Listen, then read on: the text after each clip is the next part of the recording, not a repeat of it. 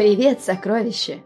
В прошлом выпуске мы слушали сказку про то, как один брат спас другого. А сегодня расскажу тебе историю, в которой старший брат захотел извести младшего. Почему? За что? Вот послушай. Давным-давно жили два брата. Родителей они потеряли рано, жили одни, собирали хворост в горах, тем и кормились. Старшего брата звали Уген. Говорили про него люди «язык сладкий мед, сердце горький чеснок». Хитер он был и ленив без меры. Младшего брата звали Шие. Ничего плохого люди про него сказать не могли. Все знали, что он был трудолюбивый, честный и много добра другим сделал. Пока старший брат спит, младший сходит в лес, хворост наберет, в город отнесет. В несколько домов заходил Шие, в том числе и в дом богача Джана. Бывало, отдаст хворост и присядет на скамейку. Сидел он однажды так на скамейке, ждал, когда ему деньги за хворост принесут. Вдруг окошко наверху отворилось, из него девушка выглянула. Хорошенькая, глаза большие, чистые, словно вода в роднике. Недаром девушку эту звали Минджу, чистая жемчужина. Была она дочерью богача Джана. Девушка, хоть и росла в довольстве, безделье терпеть не могла, поэтому и приглянулся ей Шие, и захотела она ему показаться. Юноша никогда таких красивых девушек не видел, улыбнулся и подумал, вот бы мне на ней жениться. Да только пустые это мечты. Она ведь дочь богача, а я простой дровосек. Еще через несколько дней Минджу кинула юноше розовый платок. Схватил его Шие, улыбнулся девушке. С тех пор, всегда когда приходил Шие в дом богача Джана, приносил хворост, Минджу открывала окно. Потом они заговорили друг с другом, а потом и влюбились. Долго бы так продолжалось, если бы не случай. Однажды утром, как всегда, пошел Шие в горы, набрал хвороста, прилег под сосной, достал из-за пазухи розовый платок Минджу и стал мечтать. Да так размечтался, что не заметил, как пропустил свидание с девушкой. А в это время в доме богача Минджу ждала юношу, беспокоилась, выглядывала в окошко, вышла во двор, и вдруг налетел песчаный вихрь, засыпал горожанам глаза,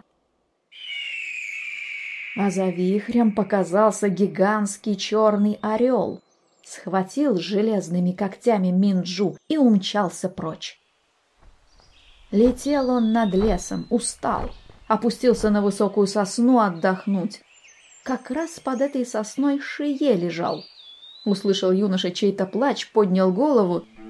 Черный орел крыльями гигантскими машет — а из его железных когтей пытается вырваться девушка в красном платье. Подскочил Шие, схватил длинную палку и запустил в орла. Крыло и лапу ему перебил. Закричал орел от боли, еще крепче стиснул девушку железными когтями и прочь улетел. Побежал за ним Шие, через лес и горы, долго бежал. Видит, подлетел орел к пещере на вершине крутой горы толкнул клювом большой камень, вошел в пещеру вместе со своей добычей, камень на место встал. Попытался Шия отодвинуть камень, да где там, одному не справиться. Надо за помощью бежать, подумал Шие и бросился домой. Прибежал он домой, а там Уген только с постели встал, но зато уже услышал, что в городе все ищут дочь богача Джана, которую черный орел похитил. Везде объявления висят. Кто укажет, где барышня Минджу, тому дам серебра, а кто вернет ее домой, тому отдам в жены и в придачу двадцать тысяч золотом.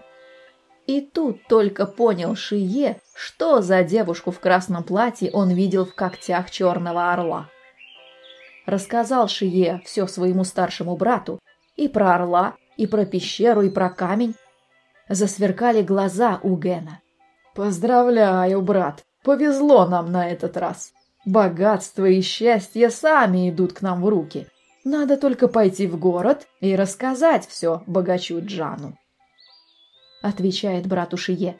Да не нужны мне ни золото, ни серебро. Зачем я пойду в город? Надо спешить к пещере и спасать Минджу. Но старший брат настаивает. Пусть тебе не нужно серебро и золото, но родители девушки волнуются. Давай их успокоим, скажем, где их дочь. Я сам быстро сбегаю, если ты не хочешь. Поспешил Уген в дом богача и начал врать. Увидел, мол, птицу с девушкой, погнался, но не догнал. Где пещера черного орла, не сказал, зато поклялся привести девушку домой. Обрадовались родители Минджу, дочь жива, и скоро вот этот славный юноша ее спасет. Вернулся Уген из города, собой довольный. «Пойдем к пещере», — говорит он младшему брату, — «девушку спасать». Взяли корзинку, веревку, топор и отправились в горы. Добрались до пещеры. Вместе на камень навалились, сдвинули с места. А там пещера, узкая, как колодец, вниз уходит. Привязали братья веревку к корзине, закрепили другой ее конец за бревно. Сел Шие в корзину, а старший брат стал опускать его вниз, пока не спустил на самое дно. Вылез Шие из корзины, оглянулся. Горы костей на земле валяются. «Это сколько же жизней этот черный орел сгубил!» — разозлился юноша. «Никакой пощады ему не будет!» Пошел он дальше. Перед ним черный лес. Страшный, безмолвный. Тишина в лесу. И только вдалеке кто-то негромко плачет. Подкрался Шие, видит, изгородь высокая. За изгородью камень большой, а на нем девушка сидит и плачет. Подняла девушка голову к небу, узнал ее Шие. «Минджу!» — позвал юноша. Девушка обрадовалась, стала расспрашивать, как он сюда попал. Шие все ей рассказал. «А где орел?» — шепчет Шие. «Лежит вон там, стонет», — отвечает девушка. «Кто-то ему вчера крыло и лапу перебил. Вот он и мучается. Грозился, что когда выздоровеет, возьмет меня в жены. А если откажусь, то съест он меня. А потом людям будет мстить. Всех кур и собак убьет». «Мстить, значит, собрался», «Тебя убить, а других погубить», — шепчет юноша. «Это я ему крыло и лапу повредил, а нужно было убить чудовище, чтобы не вредило больше никому. Я кое-что придумал, только ты должна мне помочь». Кивнула Минджу и вернулась к орлу. Лежит на кровати молодой человек. Лицо черное, злое. Вместо носа клюв острый. Лежит и стонет. Подходит к нему Минджу и говорит. «А здоровье позволит тебе на мне жениться? Может быть, у тебя есть какое-нибудь лечебное зелье? Дать тебе, чтобы ты выздоровел?» Показал ей орел, где зелье спрятано. «Ляг на спину», — говорит девушка, — «открой клюв. Я зелье тебе волью в клюв. Ты поспишь и поправишься».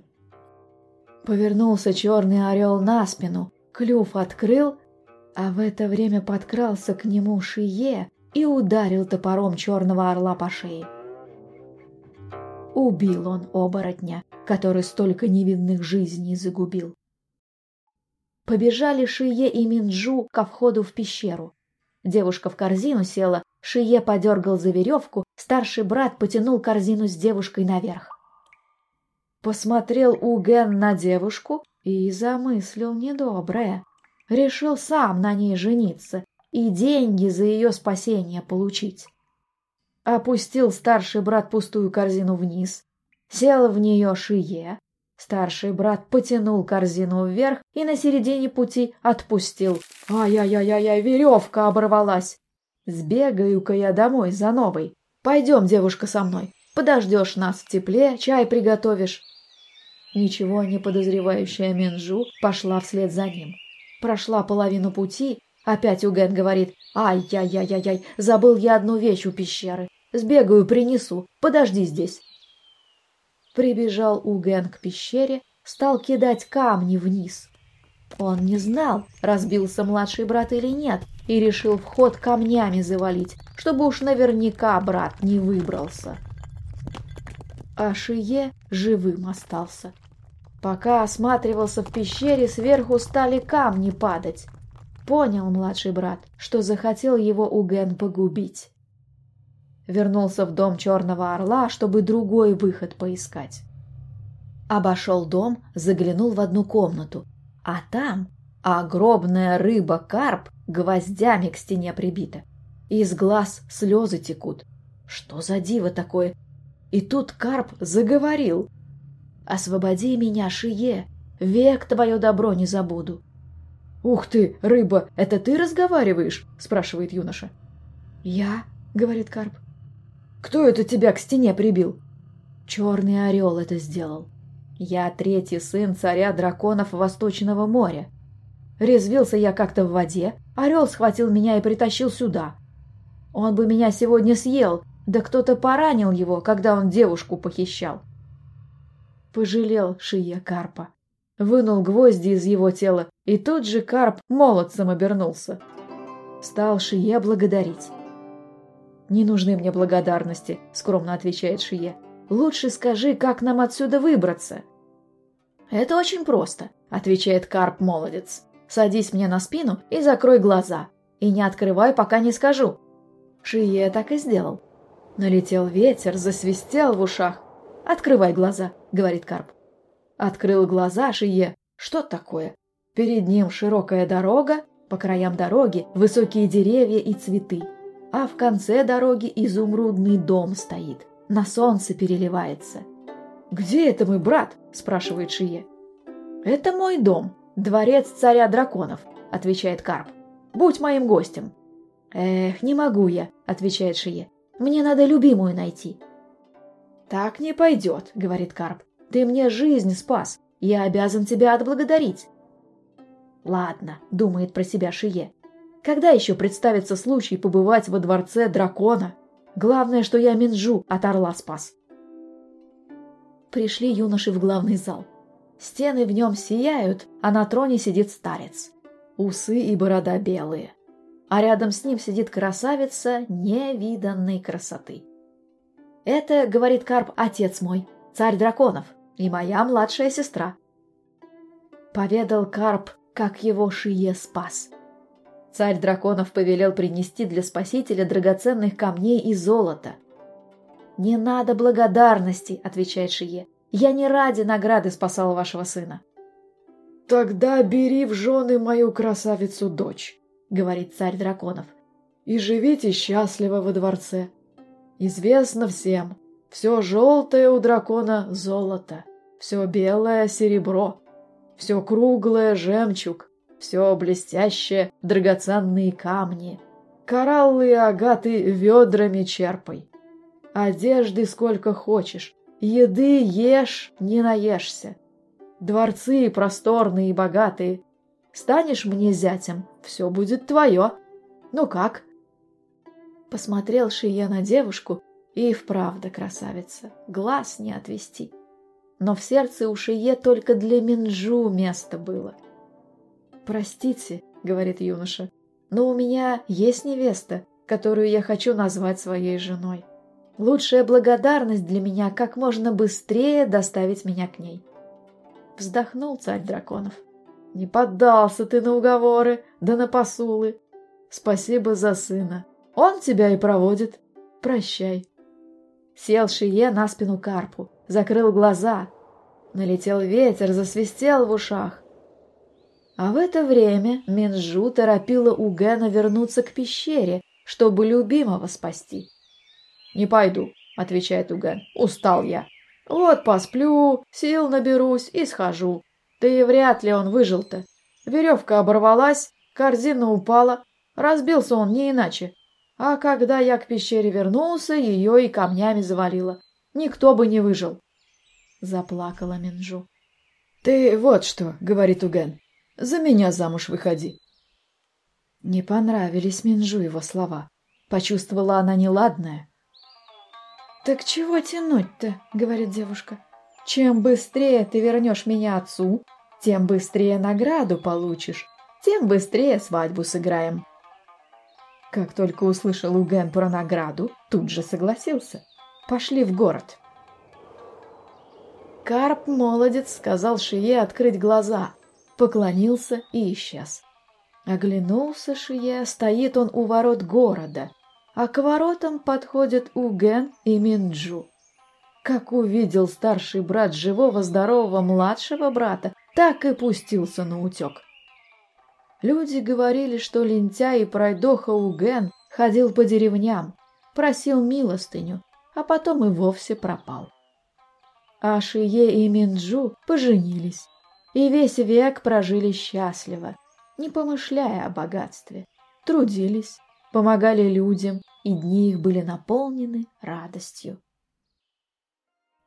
Вот такая сказка. Старший брат хотел с помощью обмана получить богатство и любовь, а младший готов был отказаться от всех богатств мира ради любимой. Поэтому-то старший брат не получил ничего, а младший нашел свою любовь и счастье. А на сегодня все. В следующий раз расскажу тебе еще одну историю об испытании любви. Но вот закончилась она совсем по-другому. Пока, сокровище, до следующей сказки в подкасте Наны.